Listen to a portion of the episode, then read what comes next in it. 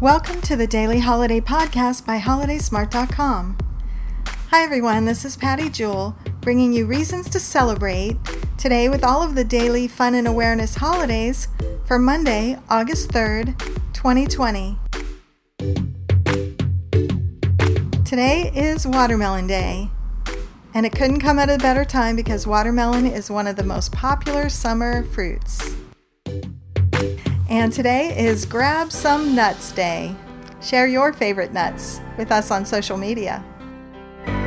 And I'm going to say your favorite nut is a cashew. Okay, so I'm not a psychic, but today is Psychic Day. So try out your own predictions today. And last, today is Clean Your Floors Day. It's just a reminder to clean up your floors, something that sometimes we forget to do. And those are the daily holidays for today. All of these holidays with more information can be found on holidaysmart.com.